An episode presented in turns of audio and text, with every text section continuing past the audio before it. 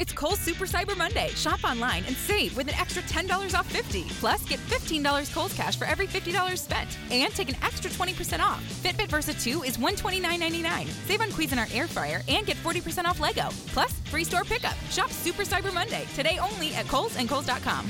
Select styles, select deals valid November 30th only. 10 off 50 offer valid November 30th online only with promo code jackpot. 20% offer valid November 28th through December 2nd with promo code 20 off. Fitbit and Lego offers and coupons do not apply. Some exclusions apply. See store or Kohl's.com for details.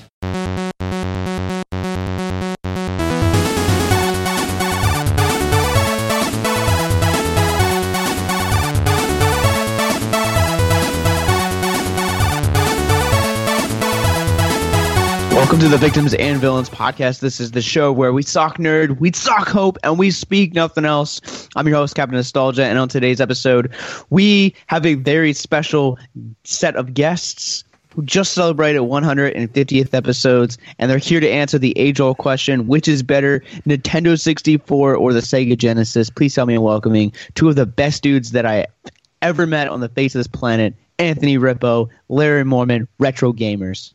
And welcome to the Retro Gamers Podcast, episode 151. That's right, folks. If you haven't figured it out by now, we're pulling a hybrid. Larry here. And Anthony here. And Josh over there. and, What's and Josh over there eating a muffin. yeah, so uh, so we're here doing the hybrid episode with our boys over at Victims and Villains. Well, boy, over at Victims and Villains. Uh, Josh, um, always great to do these episodes. Yes, we're going to talk Nintendo versus Sega, but and I mean, I'm still reeling from episode 150. I mean, it was it was a party. Yes, it was. All right. Yes, end. That's for you, Frank. So, um, so, so, so we've finally broken through. Uh, we're episode 151 now. Josh, of course, um, you know, you were the one A that reminded us that we were hitting 150. So thank you. I mean, Yeah, congrats um, I- on yeah. it. My, my brain, my brain was like in another country, literally, and so uh, it, I, it just didn't register. So we appreciate the sh- uh, the shout out for that. No, no problem. Got to keep you guys accountable. Yeah. Yes, oh, and just a note, really quickly, you had mentioned in your open that uh, we're two of the best dudes you've ever met, and I just have to point out, you haven't met that many people, have you? Oh, that is very accurate. Well, not No. the meeting part. Hold on, hold on, filler. Not the meeting part, but um, you know, we. Uh, I think Josh. You know, ever since um, you know Josh was. Uh, uh, you know, granted, not granted, but gifted uh, a wonderful gift from the retro gamers. I feel like now he really, I think he's expecting more from us, and we're going to give him that in a wonderful episode: Nintendo versus Sega, and I think we're going to have this one in the bag. Yep.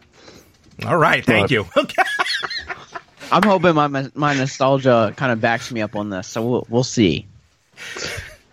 You guys have way more energy than I do today. Sorry. It is the time difference. I keep forgetting the time My- yeah, difference. yeah, no, I am complete. I am still jet lagged. I am absolutely positively still jet lagged. It's all right. We'll work through it. Josh, we're going to have to carry him. It's okay. Uh, all right, sounds good. So, um, so I guess let's get right into this. Um, you know, Sega, Nintendo, probably you know biggest battle since the Hatfields and the McCoys. Um, You know, the the '90s for video games was absolutely defined by these two. Uh, a lot of people may say Atari and and Coleco or Intellivision, throw all those in, but there wasn't that battle like there was with with Nintendo and Sega, in my opinion. No, agreed. Absolutely. I mean, uh, Nintendo, uh, wh- when Sega came around, um, you know, tried to compete in the marketplace, I mean, they were the, they were pretty much the only ones that managed to take it to Nintendo. Um, you know, like you know, just like a you know tit for tat, basically. Because the other, you know, all the other companies out there, they were they had a piece of the marketplace, but it was never that big. Sega was the only one, I think, back then that was actually able to not only take a piece of the market, but take a sizable piece of the market um, from Nintendo. And um, you know, uh, if anything, you know, they were they were the uh, considerable threat to them for a while. Which is interesting as a whole because you have Sega like now basically was in its like height, whereas Nintendo has kind of kept going. It, they've proven their longevity with you know these great games and iconic characters, Legend of Zelda, uh, Mario, Donkey Kong, and Sega has really proven that in its heyday, like they they were able to really bring the fight to them because you look at what Genesis was able to offer as far as like a library and it has some really really fantastic games. But in N64 has equally some of some of the best games ever set to cartridge you know, with the Yeah. and you're right. Uh, I agree with you on that one, Josh. You know, with the N64, uh, definitely was in the '90s the, the the pinnacle of Nintendo, mostly because the '90s were ending, um, and that was the last system in that in that era. Um, the Genesis. You know, I, we're going to talk N64, but I think the Genesis really went to battle with Super Nintendo, and then, well, the Genesis with Super Nintendo, the Dreamcast really with the N64 at that point, and but with the two companies, period. Oh, I hope you didn't hear that. With the two companies, period. Um, you know, it, it was it was a battle of the ages, and it really kind of. You know, it it split it down the line. Were you a Nintendo guy? Were you a Sega guy? I know me and Anthony, obviously, we were Nintendo guys. We had Sega uh, games, but um, and I mean, do you remember really like? Did you have any groups of friends uh, growing up who just were strictly Genesis, like strictly? Sega? Um, yeah, I remember a couple of friends who did that, and just uh, also bear in mind before we, I know we're talking Genesis and Super Nintendo because they were really the two that clashed head to head. But we also got to remember you got to go back a little bit further than that because in the 80s we were actually talking about the original NES, which was uh, the main you know entertainment console from Nintendo, and the Sega Master System, which predated the Sega Genesis.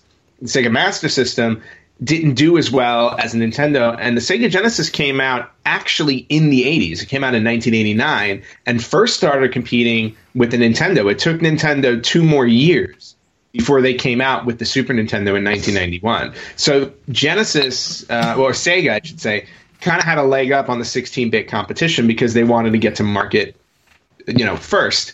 Even though um, the TurboGrafx actually beat them to the market, but that's a whole other story.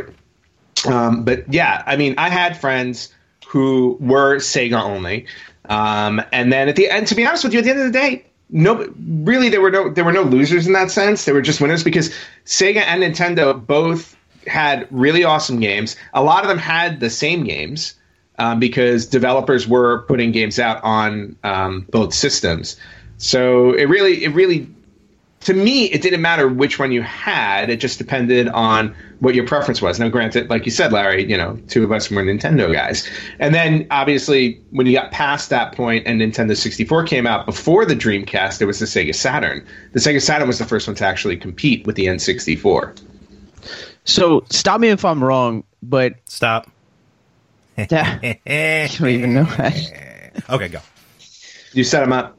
So the so the all right, so you have the the Genesis that came in late '80s, two years prior before the Super Nintendo hitting 16 bit. Now, the for those that may or may not know, on the victim side, the NES was an Americanized version of the Famicom from Nintendo in the in the Japanese market. Now, would the Super Famicom have predated the the Genesis, or is it still coming out the same realm? Um, I think well, everything always came out over in Japan first. Uh, and correct me if I'm wrong. I mean, the, the the Super Famicom definitely would have come out slightly before the Super Nintendo, the North American version.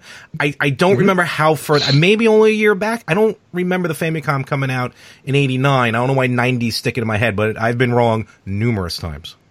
No, the Super uh, the Super Famicom, I believe, came out a little bit earlier. I want to say in 1990. All right, so it wasn't that far Uh, off. Yeah, Um, but uh, in fact, I'll pull I'll pull that up right now. Close November twenty first, nineteen ninety. There we go. While Anthony fact uh, checks that, um, so November 1990. So the over in Japan, you know, there wasn't much of a time difference, but over here, two years, definitely a long time. Uh, especially back in the early 90s when bef- pre-internet, no one, you know, really. I know I never realized that even though these systems were made in Japan, I never put two and two together that there was, you know, games over there that may have been exclusive or come out before they came out over here. Um, but I think when we talk about the war, we could talk about, uh, you know, when this came out, when that came out, what predated what. But ultimately, it mm-hmm. boils down to the actual gameplay, the games themselves and the systems. And I think, you know, that's the meat of what we would talk about. And Anthony said a lot of games came out on both systems, and I think that is one of the two in my head one of the two criteria to really be able to to judge how good the system was when you put two games head to head that came out on both systems but also at the same time what exclusives the systems had I think mm-hmm. that's where it's going to lead. Now, Josh, let me ask you, because um, obviously mm-hmm. everyone knows uh, me and Ant are, are, are Nintendo. You know, growing up, what did you have? You know, what are you playing now, and what do you what do you even prefer now? So I actually own a so Genesis is one of the only two one of the two systems that I currently own. And I love to go back and play some of those. So a couple weeks ago we talked about Disney remastering those those games, and I love going back and replaying some of those old Disney games that they have. Uh, Toy Story is one of my favorite games to play on the Genesis. I love playing Aladdin, which is getting the remake and or the the re-release, reimagining, yeah. the re-release, yeah, modernized version, and I I really enjoy those like those games, and to me, like N64 though it on the uh, on the opposite side from like growing up and going to like cousins' houses and playing it like N64 had some of the best Mario games, had Pokemon games, it had some like really iconic games. And then just even, you know, growing up now and being being an adult and going back and having the chance to play some of the games like it also had some super duds like Castlevania 64, Superman 64 and like I think in a large part that kind of plays to the over complication of some of the the controls that some of those games had. Whereas with Genesis you had a bit more of a simplified, you know, straightforward controller. And and so sometimes I think that the delivery of some of the some of the Genesis like gameplay was a bit more smoother on that ha- that behalf than what it than what it is. Like I I have I have a love for both, but it's for different aspects. But I think that if I had to uh, had to choose one, it would probably go with the Genesis, just simply because I have more nostalgic memories. I own one, I play it more often, and it just has that smoother gameplay. You know, you made some good points. It literally just dawned on me, and I think this is how we should approach this. Let's do this. I think if we, we need to, to break it down, like I said, but even, Josh, there was some parts in there you mentioned, I think we could break down even further. Let's start with this. Everyone can talk about the games, which we're going to talk about in a moment. Let's talk about innovation. Nint- and I'm talking, if, if I may, the life, you know, where Nintendo as a company is with their hardware versus Sega as a company with their hardware. Let's talk about the controllers. You know, the input. That's how you play the game. Nintendo constantly evolved and the, some of the controllers that came out for Sega, they were, you know, I'm not going to say weird, but they were definitely innovative as well. Anthony, who would you say maybe even had the best like longevity as far as these input devices, these controllers. You know, Nintendo came out with some weird ones as well. Yeah, Nintendo. Def- I mean, they both came out with some interesting ones and weird ones, and um, uh, we'll get to peripherals later too, because I think Sega definitely came out with more. I'm even peripherals. Just talking strange. first party, yeah. Yeah, but um, I mean, the the thing that jumps out to me in terms of the, just controller wise is that I've, and correct me if I'm wrong. I think Nintendo was the one who originated the L and the R button, um, which believe so. Yeah, yeah, yeah, mm-hmm. and that's still being used today on you know pretty much every system. And not only that, now you know we have L1, L2, R1, R2 basically on every system. And I really thought like that was um that was a really interesting innovation because you know never before were they like, hey, you know what, maybe players should use more than their thumbs when they play games. you know, because it started you started accessing your index finger, and there was something really comfortable about using the L and the R buttons um, that just kind of enhanced the gameplay. So I really like. I really think that um, that was a great move on Nintendo's part. And uh, you know, and then obviously Sega answered back on that one with a six-button controller when they started to come out with fighting games because you know Street Fighter, Mortal Kombat, things like that. But you know, they had opted to just add a button to you know to the actual pad. So in other words, like they didn't put the L and R, they just had the six-button controllers. Um, and then at the top, they had. A, you remember the mode button? yeah. It was mode button on the yeah. top right, and that was it. And I always felt like that worked just fine. But there was something about the comfort level of the, those L and R buttons that obviously we still use today. That that was pretty awesome. Yeah, I think that with the shoulder, obviously with the placement of the shoulder buttons makes it a little more comfortable. Uh, though in a fighting game, I did prefer, and I've gone on record saying I think like like Mortal Kombat was better on Genesis.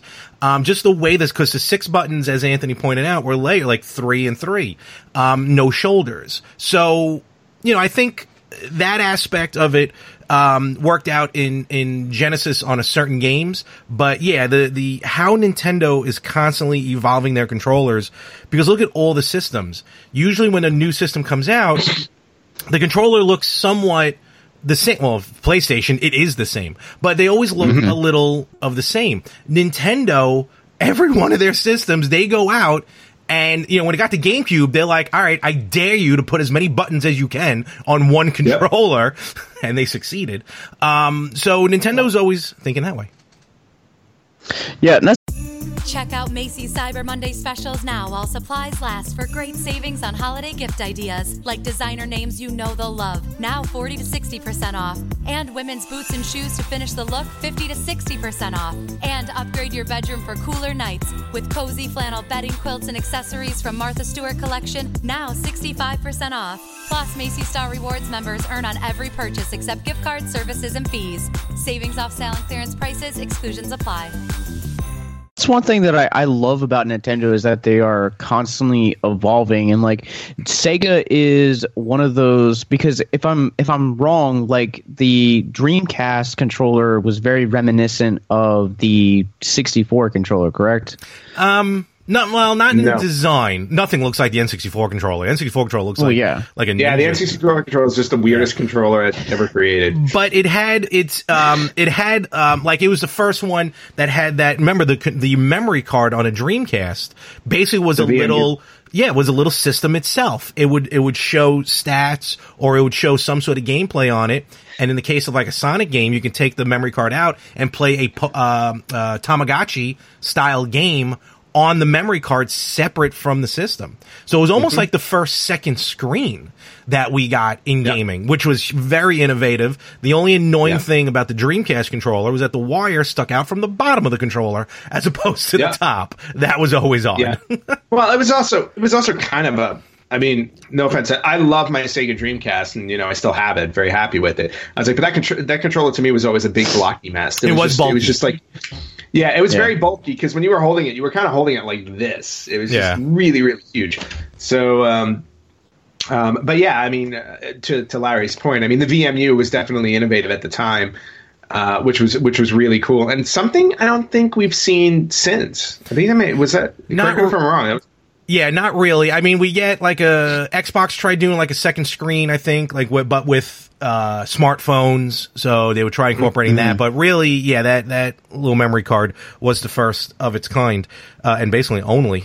Uh, Josh, let me ask you this: When you play a game, like, are you looking for a game that really, like, style wise? Because Sega, I feel, went the route of trying to bring arcade games home, where Nintendo was basically just trying to create games for the home.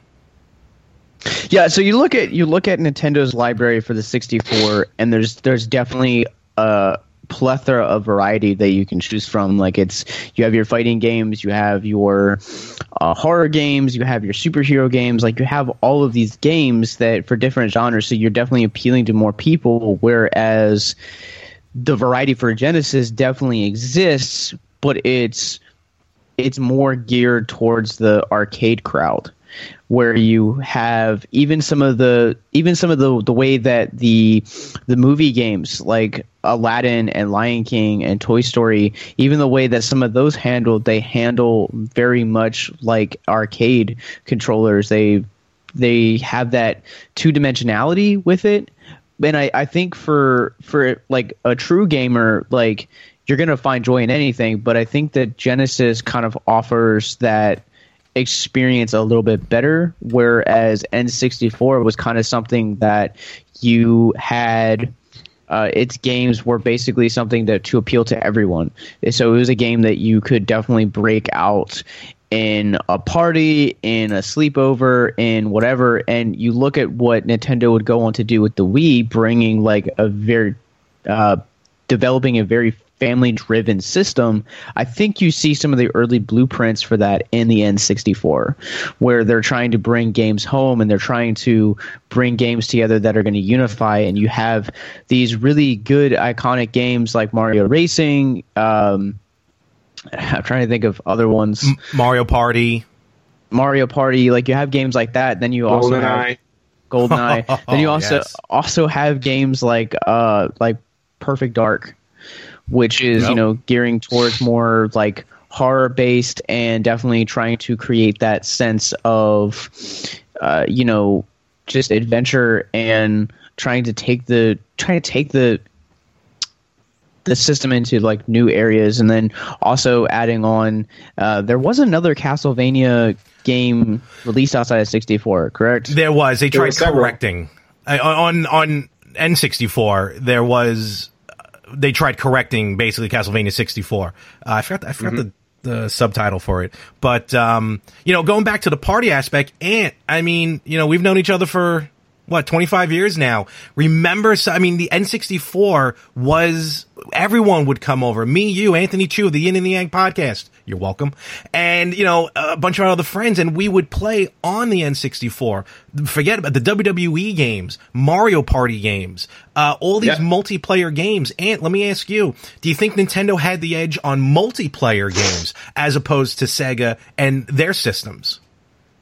Um, well, I think there was no question that Nintendo actually had the advantage. I mean, first off, the system came out with four controller ports, so they immediate it, it was immediately known that um, they were planning on this to be a multiplayer system. First system, I think, that did that. I think. Uh, I believe so. You are Yeah. correct. Yeah, because every other system, um, every Sega system, up, um, actually through all of their life cycles, were only two two ports. You would have to buy the um, the multiplayer adapter. Well, if you wanted to have was more than that. Dreamcast Was it four. Dreamcast? Oh, okay, my mistake. But it was also the last four. one, so It was the last one. Um, but yeah, but Nintendo um, with yeah with the 64, um, they definitely were planning on the multiplayer. And to your point, um, we would have you know we would have um, we would just have four player games like nonstop with our friends and everything like that. You know, I have I have really great memories of all three of my friends ganging up on me in every game I ever played with them because they just didn't like the fact that I won all the time. if the if if live streaming was a thing in the late 90s the amount of times you would watch Anthony rage quit a game because maybe we wanted to get him out of the Royal Rumble or try and beat him in a game. And and the disrespect that we had doing it in his own house because we always gathered at Anthony's house uh, it, it would have been a sight to behold and we would have ruled the internet That's actually very true. There would have been a lot of viral videos of me being very angry. i mean you could recreate some of those like oh I just think we will I think we will I think, yeah, that, that's that's coming coming soon to Twitch. Um, but you know, and and that I think where Nintendo leads to it. But Genesis, uh, not Genesis, I say Genesis, but Sega. You know, I am going to give the edge to Sega for bringing that um, arcade style gaming Yes. to the home, even on the Genesis. Like the Double Dragon games were basically a- almost a direct port of the arcade. Um, Josh, did you ever get a chance to really play the game, um, uh, Dreamcast? I did not. Okay. So I don't. I unfortunately don't know. But uh, you know, to to your point about you bringing the arcade home, one of the games that I do own is Mortal Kombat 2. So like when you play Mortal Kombat 2, like Mortal Kombat 2 feels like you're stepping into an arcade setting right in the comfort of your own home, which I think I, I think was innovative, and I, I still think it, it's today. Is like if you want to go back and, and be nostalgic, then it's a really it's really great for for that purpose. And I think that the N64 has a whole set of other nostalgia memories, but as far as like bringing the arcade into the home, that's definitely an edge to Genesis. Yeah, there's no question about that, and I think um, one of the things you have to bring up when you when you when you call out the Genesis, if you want to talk about bringing the arcade home, the very first pack-in game for the Sega Genesis was Altered Beast. Let's not forget that. Yes. and that was a direct port from um, from the arcade game, which I remember I used to play that in my pizzeria around the corner, like all the time when we go there. Altered They Beast had, was they in. had two arc- they had two arcade games. One of them was Altered Beast. oh, good old Prontos. Yeah, which is awesome. And then, you know, just to touch on, you had mentioned the Dreamcast. Uh, let's not forget also one of the greatest fighting games ever created that was ported to the Dreamcast, which was Marvel vs. Capcom 2. Oh, the definitive, definitive game. I only had it on the PlayStation, uh, Marvel vs. Capcom 2, and on the PlayStation was only two on two, but the Dreamcast Yep. got it to three on three. Nowadays, Yeah. it goes for a lot of money, so forget about it. Um, and I definitely Yep. got my butt handed to me in that game on PlayStation more often than not in college. Um, you know, we talk, we're talking a lot here, uh, you know, Super Nintendo, N64, we mentioned the GameCube, um, you know, Genesis, Dreamcast. I think where, another thing I want to hear you guys weigh in on this, where Nintendo has it over Sega, is that we're not really mentioning the Saturn. So Nintendo has consistency with their systems where, uh, I mean, it eventually led to Sega where the Dreamcast became the last system that they put out, but they even had the Nomad, you know, uh, the Game Gear and stuff like that. Sega You know, CD. Exactly. So Nintendo has more memorability. Memorability? Yeah, sure. Um, You know. than like than than Sega does, in my opinion, because Sega was kind of hit and miss with their systems. I don't remember anyone having a Master System growing up. Uh, I had one friend that had a Master System growing up, and I remember going over there and playing like uh, a handful of games there, like Road Rash and um, Alex Kidd and stuff like that. And it was it was a there was nothing wrong with the system. I liked the system. Uh, the only the only thing was, you know, obviously I had a Nintendo, so you know, and at that time, you know, I'm I'm a kid. I can't get a system whenever I want like I can now. Um, because you know, mom and dad had to buy them. And what was the point of having more than one system at a time in your house? Um, because you know, Meanwhile, that- we have like that's twelve. what you got. Yeah, no, that I- doesn't exist now. I was gonna say, I was gonna say, now I have 25. I was like, but back then, you get one. So you know, like when you think, Josh, yeah, go ahead. I was gonna say, like, what, like when you think of gaming, like, what do you go to, Nintendo or Sega? I think Net, I think Nintendo has the the more vast and iconic library because you look at something like you look at something like NES and the NES Classic that came out a couple years ago. You look at what a cultural just iconic storm that was when it hit stores and you then the same with the the super SNES and the I did it on purpose. Damn, I walked thought away for victims work. and villains. then but then you look at you know you look at the N64 you look at Game Boy you look at uh you know that's that's another thing too is like you know the the handheld market you know you have the Game Gear versus the the the Game Boy and all the variations that have come on the Game Boy. Like for for Genesis I think hit its height at at Gen- or Sega hit its height at Genesis, whereas Nintendo kept reinventing itself. It felt almost kind of like every system was something for a new audience or something for a new crowd. To where you you had the 64, but then you went to the GameCube, then you went to the Wii, then you went to the the Switch. Like they're they're constantly reinventing themselves and saying, okay, this is what we've done before. How can we take what we've done before? repeat it, but completely reinvent it at the same time. And I think that's one of the things that, like you guys had said in the past, like all of these other systems constantly kind of stay the same. They're all third party, but Nintendo is kind of just over here quietly doing its own thing. And I think that's that's the reason why that we're seeing the Switch have the longevity that it's had. I don't think that when they when in 20 years from now when we're talking about other systems, I think you know this generation you have was it PlayStation 4 Yep. and and uh, Xbox One. Like I think that the I think the Switch is going to be a heavy competitor to come up against that, and maybe even be the better system of the current generation that we have now, just because of its innovative, in, uh, innovative, like foraging. Yeah, and innovation is always something Nintendo's been doing, but I think one of the mo- more important things to look at when you look at Nintendo is the fact that they as a company, we looking at them as a company as opposed to Sega uh, and all the other companies out there, but I feel like Nintendo never ever looked at themselves as a competitive system to everybody else. They have their business plan. They've always stuck to their business plan, and they've and they have their processes and protocols that they follow. And never in there does it do they ever look like they're trying to compete with the other companies. They're just there doing their own thing. And again, uh, something you bring up, the power of their first party games is what's always carried them throughout um, all of their life cycles.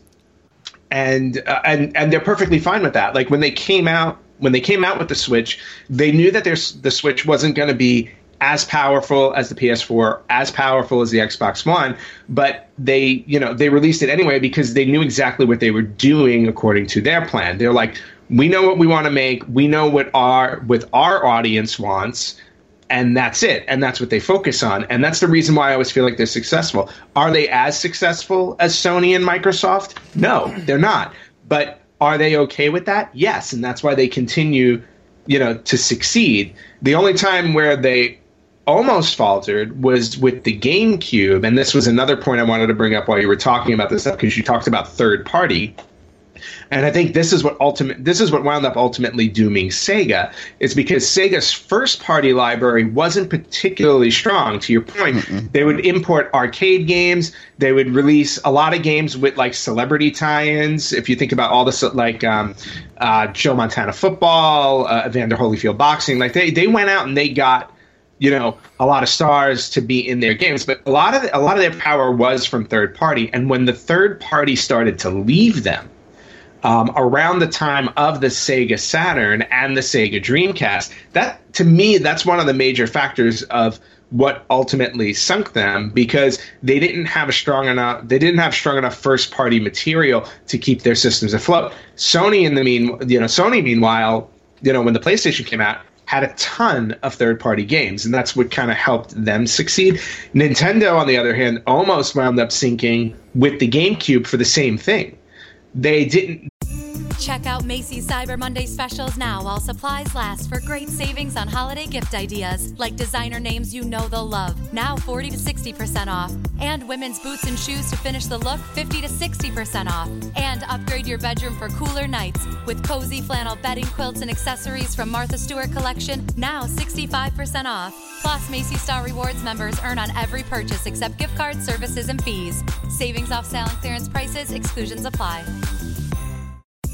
Check out Macy's Cyber Monday specials now while supplies last for great savings on holiday gift ideas like designer names you know they'll love. Now 40 to 60% off. And women's boots and shoes to finish the look 50 to 60% off. And upgrade your bedroom for cooler nights with cozy flannel bedding quilts and accessories from Martha Stewart collection now 65% off. Plus, Macy's Star Rewards members earn on every purchase except gift cards, services, and fees. Savings off sale and clearance prices, exclusions apply they they did not have third party support on the GameCube, while at the same time they actually didn't have enough first party support on the GameCube.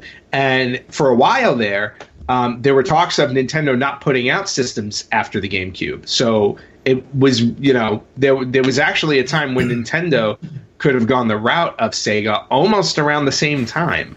So, yeah. um, and that would have yeah. been weird. I would like a world without a Nintendo system. I mean, it was still weird with a world without a Sega system, but yeah. and it's you know, and you look back on it, you know, history always tends to justify things, and you know, history I think is justifying the GameCube because, in my opinion, the GameCube is an extremely underrated system. The games that came out on it were awesome. Uh, but yes, they suffered first party and third party. Shockingly, uh, you would think yeah. only one, two, one I think one Mario game really came out on the GameCube, uh, Super Mario Sunshine, um, which again yep. is a good game, but no one really gives it credit. Um, yeah, but you know, it's, it, oh, it's I love that game. The, yeah, I was gonna say it's the power of the launch titles, though. Also, you got to remember, like, mm-hmm. I think mm-hmm. when GameCube came out, correct me if I'm wrong, it was the it was the first Nintendo system to come out without a Mario launch title. It also did not have a Zelda launch title, which were the you know the staples. Did it even have a launch title? Uh, I don't uh, think it did. Oh wait, when you say well, launch that, title, hold on, you're not talking about a pack-in game. You're talking about games that came out at the same time. Games that came out. Okay, all right, all right. I believe Luigi's Mansion was oh, the launch title. God, yes. How can it, I forget? Yeah, yes. it was. Duh. Yeah, shame on me. But it was, but again, it was unprecedented for Nintendo, and you know, and nothing against Luigi's Mansion. It's a great game, but I thought that was a major misstep with the GameCube because, and again, it took them a while before a Mario game came out. It also took them a while before you know Wind Waker came out. So, and the you know your system, the the power of your system is going to be judged by how well it does at launch because it's hard to make it. It's hard to make it up afterwards. Um, it's the reason why Sony did so well with the PlayStation because when the PlayStation came out at launch with their library, it did phenomenally well, um, and the rest is history. Whereas you know when Sega Dreamcast came out, I mean Sonic Adventure, amazing Fantastic. game, absolutely amazing game on the Dreamcast. I love that game. Yep. Um, but there was just not an, there wasn't enough meat outside of that to really carry the system. And then And they I tried. Yeah, go ahead, Josh. I'm sorry. I was gonna say, like you even thinking, like you know, we've had how many different variations of like the Sega Classic, and it's not worth the money because you don't have that first party uh, iconic status or or replayability that a lot of them have. I think when you think of the the Genesis as far as the really fantastic first first parties, you have a couple, uh, and and most of them are Sonic titles. Whereas with Nintendo, you have all this first party Legend of Zelda, you have uh, Mario, Pokemon. You know the there's just so much variety, but there's so much they're so iconic now, and and even in it's it's the the midst of this war, they they still held that high iconic status better. And that's the reason why you're able to go back and replay those games is because not only are they iconic but they are phenomenal games. They are some of the best games ever set to cartridge like i had previously said Uh, yeah, and you know, to your point as well. Now that we're getting into the world of the minis, NES Mini, Super NES, TurboGrafx coming out March of 2020. Um, when this episode dropped, I have my Sega Genesis Mini somewhere. I don't know, but um, you know, the Sega Genesis Mini, the proper Sega Genesis Mini, because you mentioned Josh, a bunch of them came out. Eh, That was just more the fault of just they were just faulty systems. Uh, this one's being made by Sega, uh, but now in this world of these minis and people hitting that nostalgia, um, you know, it's almost like the war is going to slowly start coming back. I mean, it's 2009. No, excuse me. By the time it comes out, it's going to be 2020. And again, we're going to have in the, like in the minis, people are already talking about the TurboGrafx 16 mini. They're going to have the Sega Genesis mini. We have on the Switch, the NES and the SNES libraries. Who knows if they'll do the N64 at that point. Um, and, uh, yes. And, um, you know, it's because that actually I think is going to come up on our on our feed. So, so yes, there is a unicorn. Oh, there it is, right there. Yep, new day. Um, so yeah, I think I think we may actually be entering into the second phase, the the um, the Empire Strikes Back, if you will, of the console wars, which is I gonna mean, be very sad. point- then I guess. I think at this point though nintendo's already won before it's even over because well, Mar- well, like here, just hear me out. Like for to kind of put it in like terms that I think victims listeners will understand is you have here you have Nintendo. Nintendo is basically the equivalent of Marvel and the cinematic universe that they created. And what is it now? Four or five years later.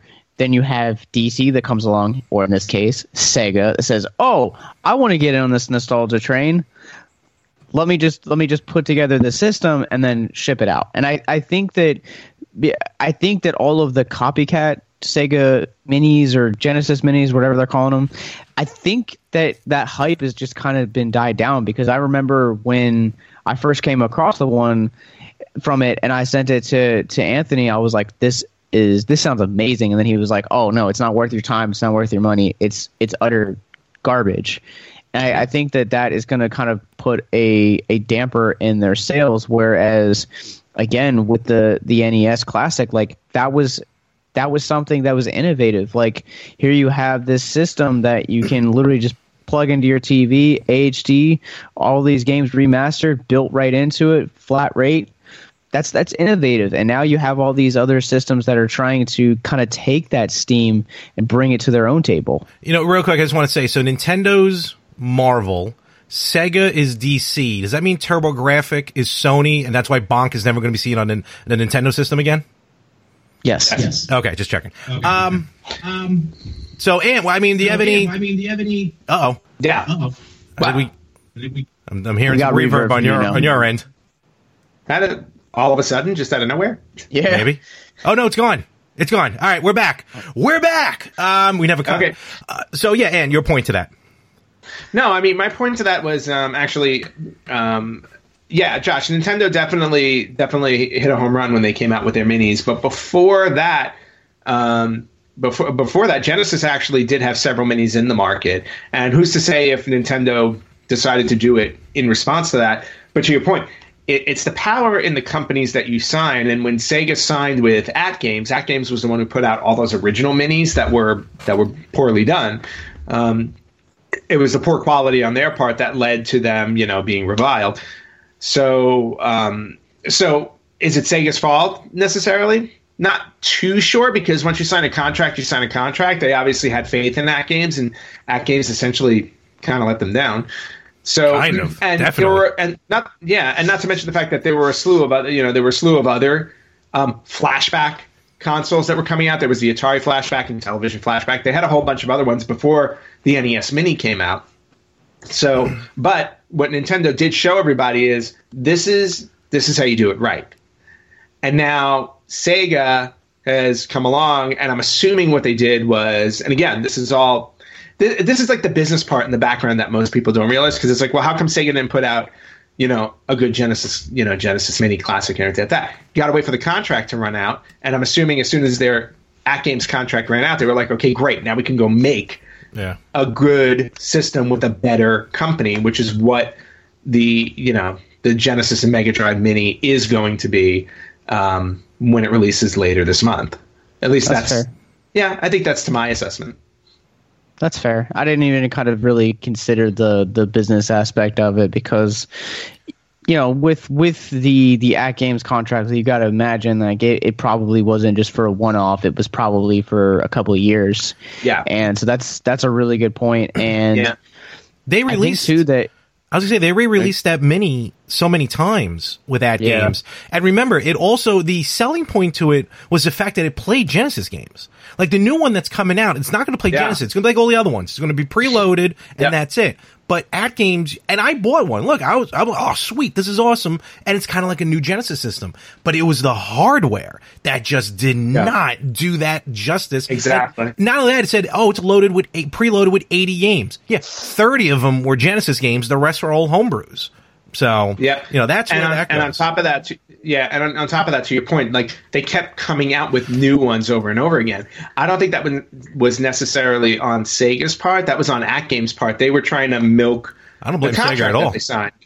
Yeah, they were just trying to milk it. They were like, Let me, let's make as much money as we can since we have the license for Sega games, and so they just kept coming out with different versions over and over and over again, trying to be like, all right, everybody, buy this one. We swear it's better, um, and it just wasn't. No. I, I I've never played it, but from like you know, I would rather spend the sixty dollars on a or however much it was on a on a refurbished system and some games because mm-hmm.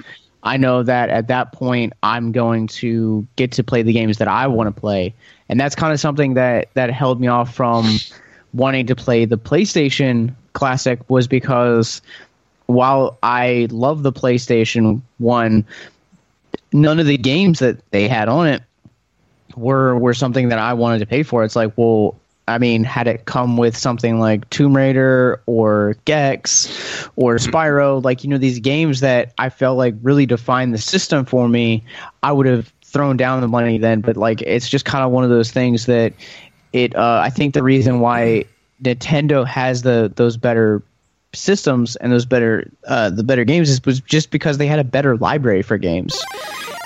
Well, a better first party library. That's the thing to keep in mind. When the PlayStation Classic came out, you got to remember all those Sony PlayStation games that you loved, and we talked about this earlier, the power of the third party and paying those licensing fees on Sony's part to put those games on the Classic wasn't worth the cost because, again, but at the end of the day, they wouldn't have made as much of a profit, if any profit, off of the sys- the, the classic system had they, you know, had they had to pay all of those third party licensing fees. And, and this is where, and we again we've talked about it on on Retro Gamers. This is where I disagree politely with Anthony. Whereas a lot of the look on any of these mini systems, no one is ever going to agree that the entire lineup is great. There's always going to be a game mm-hmm. that you wanted on there that's missing, or a game on there that you don't want to see. That with with that being said, I feel the reason why you don't see Symphony of the Night, Tomb Raider, Spyro, Crash, yeah, Crash on the mini, on the PlayStation Mini. I can't remember if it was on there or not.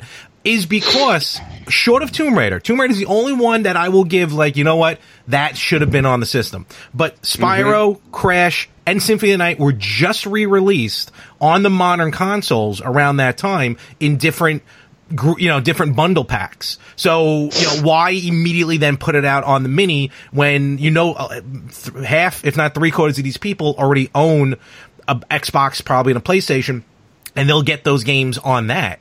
Again, that's my opinion. I'm not saying that's Yeah. fact. Um, Right, but- and- and- yeah, I was just to say, just a quick counterpoint to it. You know, Nintendo makes it a habit of selling you the same game over and over and over again. By the time the NES Mini came out, how many times have you purchased Super Mario Brothers, Super Mario Brothers 3, Yep. Legend of Zelda?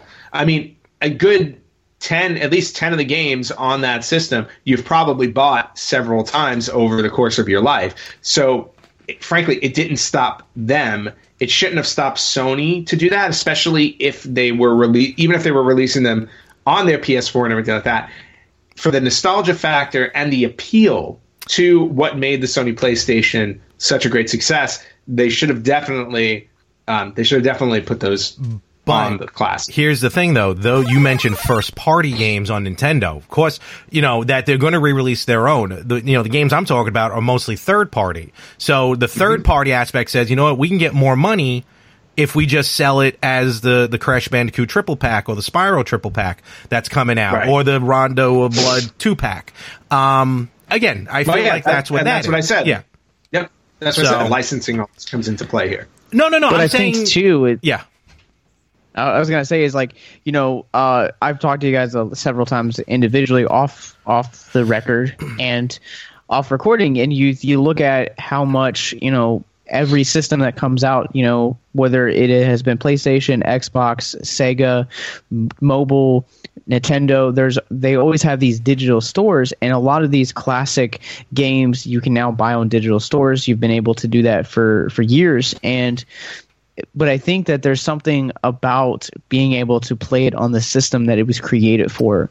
The system like Nintendo or or Sega or PlayStation 1 like there's just something that goes hand in hand for that. It's like if I gave you guys a Sega Genesis that was filled preloaded with all of these arcade ports, would you rather play that or the original arcade machine? You know what I mean? Oh, absolutely. And that's going to boil back down to the controller. You know, it's why Nintendo, you know, Nintendo released, uh, it's already available on the Switch, the Super NES lineup.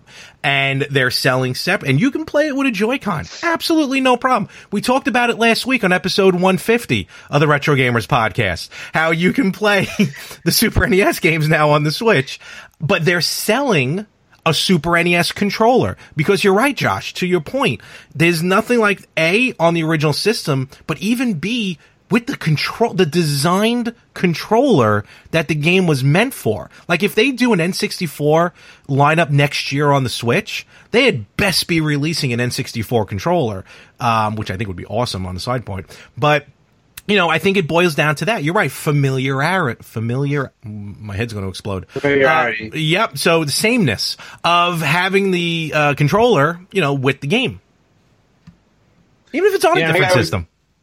Yeah, as I say, no, and I have to agree with that as well. I mean, there's not um, uh, as um, as great as it is playing the games on the original console or in the you know the original style. The controller has as much value as playing the game because it's that. Um, it's that it's that not only the nostalgic feel of it, but the comfortable feel of it. Because muscle memory is a big thing. So when you're sitting there playing the game, uh, when I'm playing any game, even when like I'm on my, you know, when I'm on my uh, PS4, I have some, I have some retro games on there that I've downloaded off the library. It doesn't feel the same playing it on a PlayStation controller. I do yearn for that, um, for the original controller when I play games. To That's that- why I kept every system. to that point, well, you weren't around for Hurricane Sandy. So when the system, like speaking of which, like for the Wii, when the Wii came out, that introduced the Virtual Console, and at the time, you know, you, you know. uh, Probably around that time, I don't think the nostalgia factor was really fully into play yet. To the point where people were still collecting, collecting, not keeping, but collecting the old systems again. So I remember when the Virtual Console came out, I, I was downloading everything. I'm like, sweet, I can finally play, you know, Super Mario Brothers again.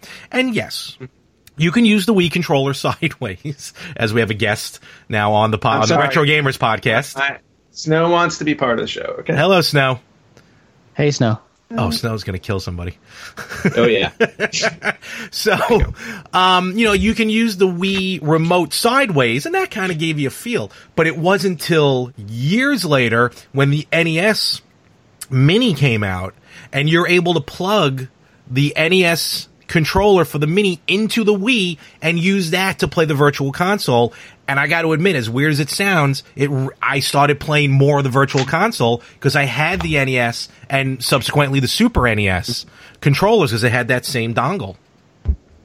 So can I? Can, all right, let me take this. Let me take this as a, we're kind of winding down. Let me take this in a direction. I think you know we've talked about the success, we've talked about the longevity, but you know you fail to also. And both companies had its blunders and its its failures, and it, being innovative. Most notably, you know, you have the uh, you, on one hand you have the oh man, what is Well, what is the what is this? Failures for What's the Nin- system? What are you talking about? What's the- Nintendo? what are you trying to hold, Josh, in your hand? The, uh, Sega, Sega. What is what is uh Game Gear. Genesis.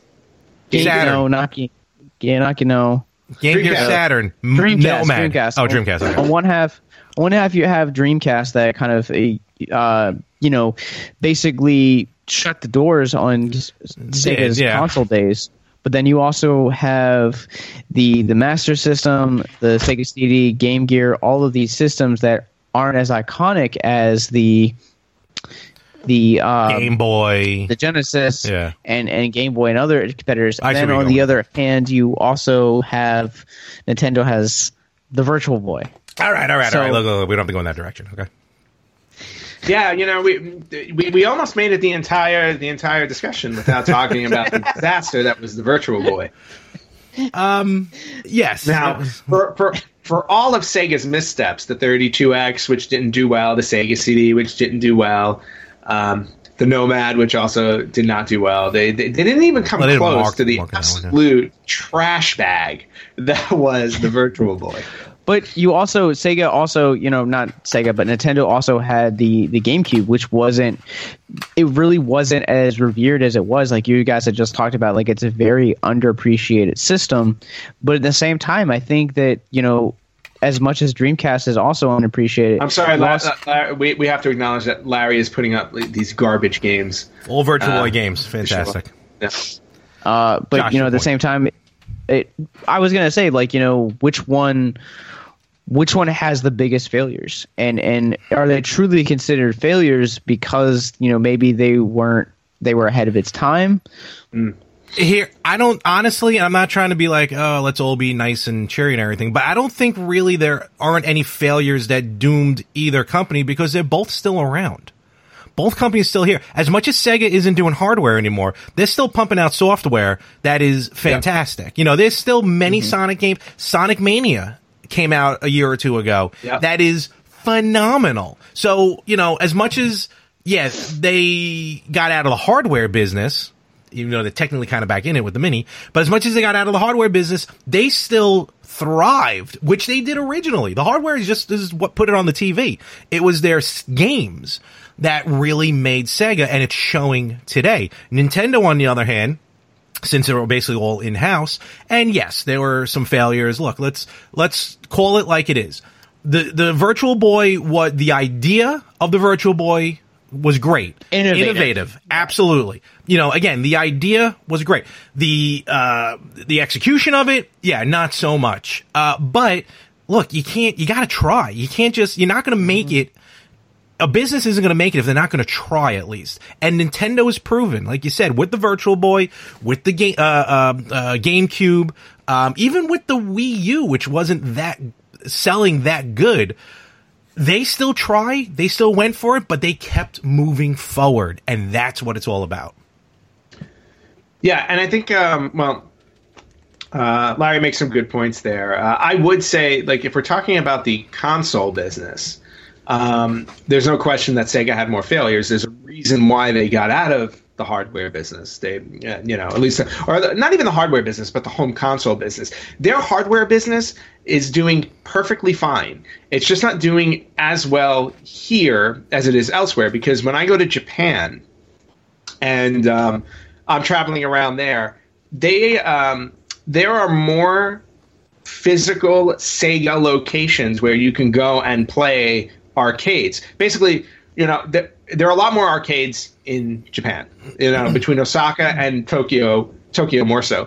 Um, but when I'm walking around there, there are two companies that I always see um, that have literally physical establishments, multi-level arcades. Like we're talking four and five, four or five floors worth of an arcade, and inside each one of them, there are like five to ten of the same game, and packed with people.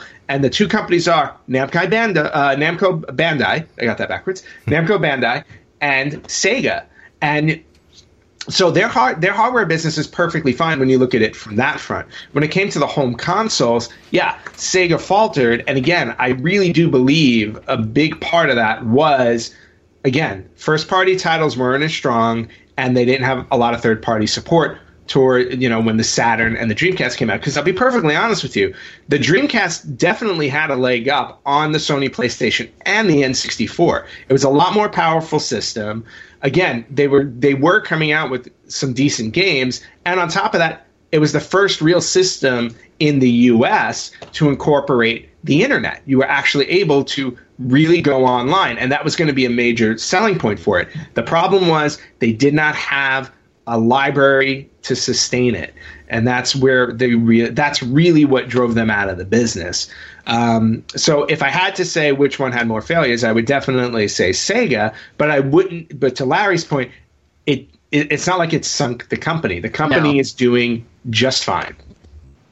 And it's it's also kind of like it's gauging in different directions because you know just because we don't really i guess like know about like sega doesn't really know success in the states doesn't mean that there is not elsewhere Yep. and to know that like there are like floods of people that are gathering around cabinets to play their machines like that's that's an that's a success that you know I think I would I would ultimately give to Sega because you know getting together on like a Friday night to go to an arcade and physically you know be active and you know you not only are you presenting like health at that point but you're also presenting community. And i think that that's a more vital to the gaming experience than saying oh hey let's go grab a, a, a cold one and go play the newest mario game. Like to me i think that that's that is where sega wins.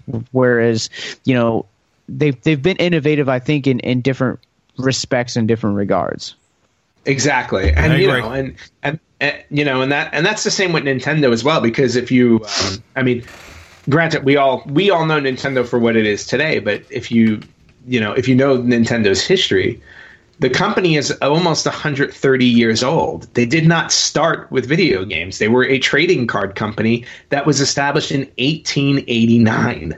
Yep. So Yep. I mean, we're talking. Uh, uh, so it's it's actually celebrating its 130th year, um, according to my Wikipedia page that I have up right here. Um, in a couple of weeks, September 23rd is their 130th year in business. So again, we know them for who they are now, but again, we did not know the company that you know where when it began, how it built, and everything like that. And it's the same thing today, where Nintendo makes all of their money now in video games. So does Sega, but you know, again, it all depends on where you are and what you're doing uh, in terms of what your interests are. And to wrap this up, you know, Josh, next time you're in New York City, all right, let me know. And another, you know, as much as Sega's all over Japan, I will bring you to the Nintendo store in New York City. There's no Sega store, but I'll bring you to the Nintendo store in New York City and we'll check that out.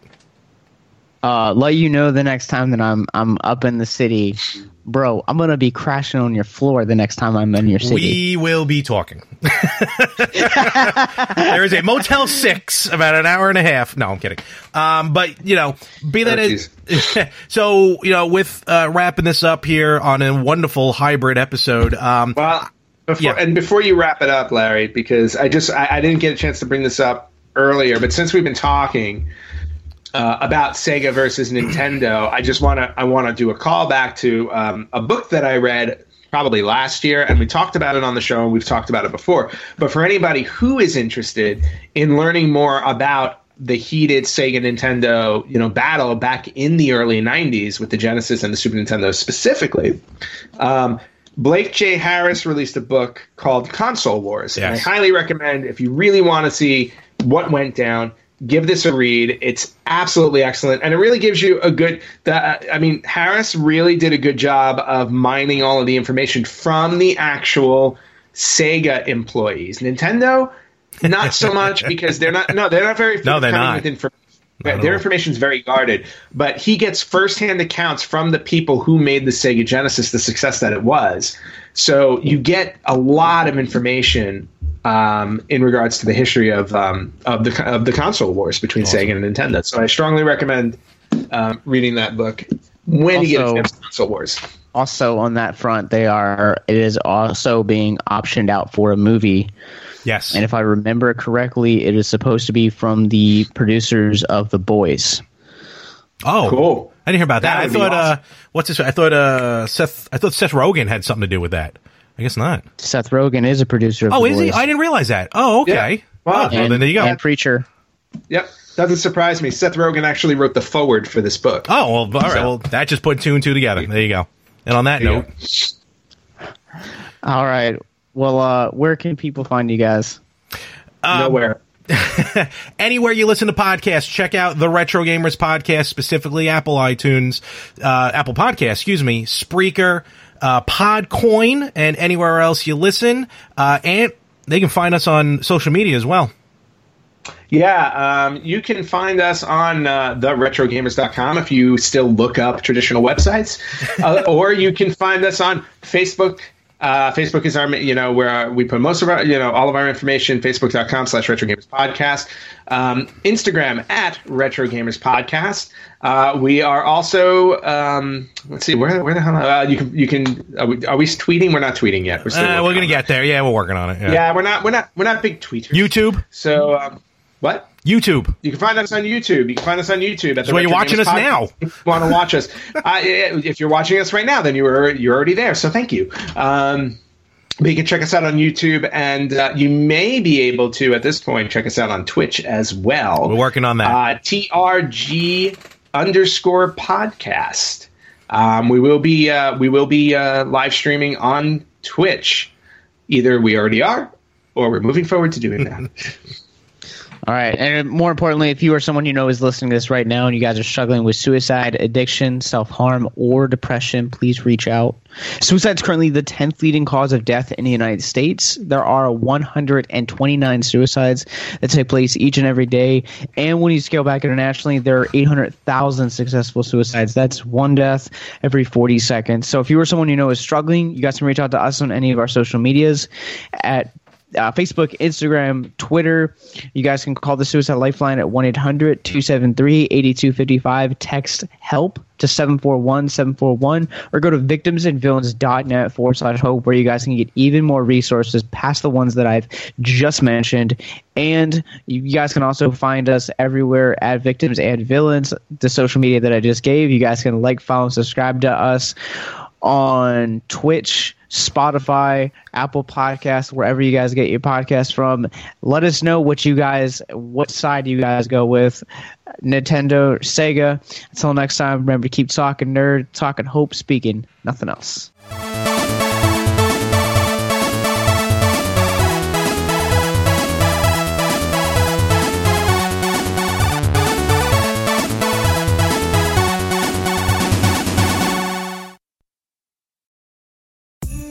Check out Macy's Cyber Monday specials now while supplies last for great savings on holiday gift ideas like designer names you know they'll love, now 40 to 60% off. And women's boots and shoes to finish the look, 50 to 60% off. And upgrade your bedroom for cooler nights with cozy flannel bedding, quilts, and accessories from Martha Stewart Collection, now 65% off. Plus, Macy's Star Rewards members earn on every purchase except gift cards, services, and fees. Savings off sale and clearance prices, exclusions apply.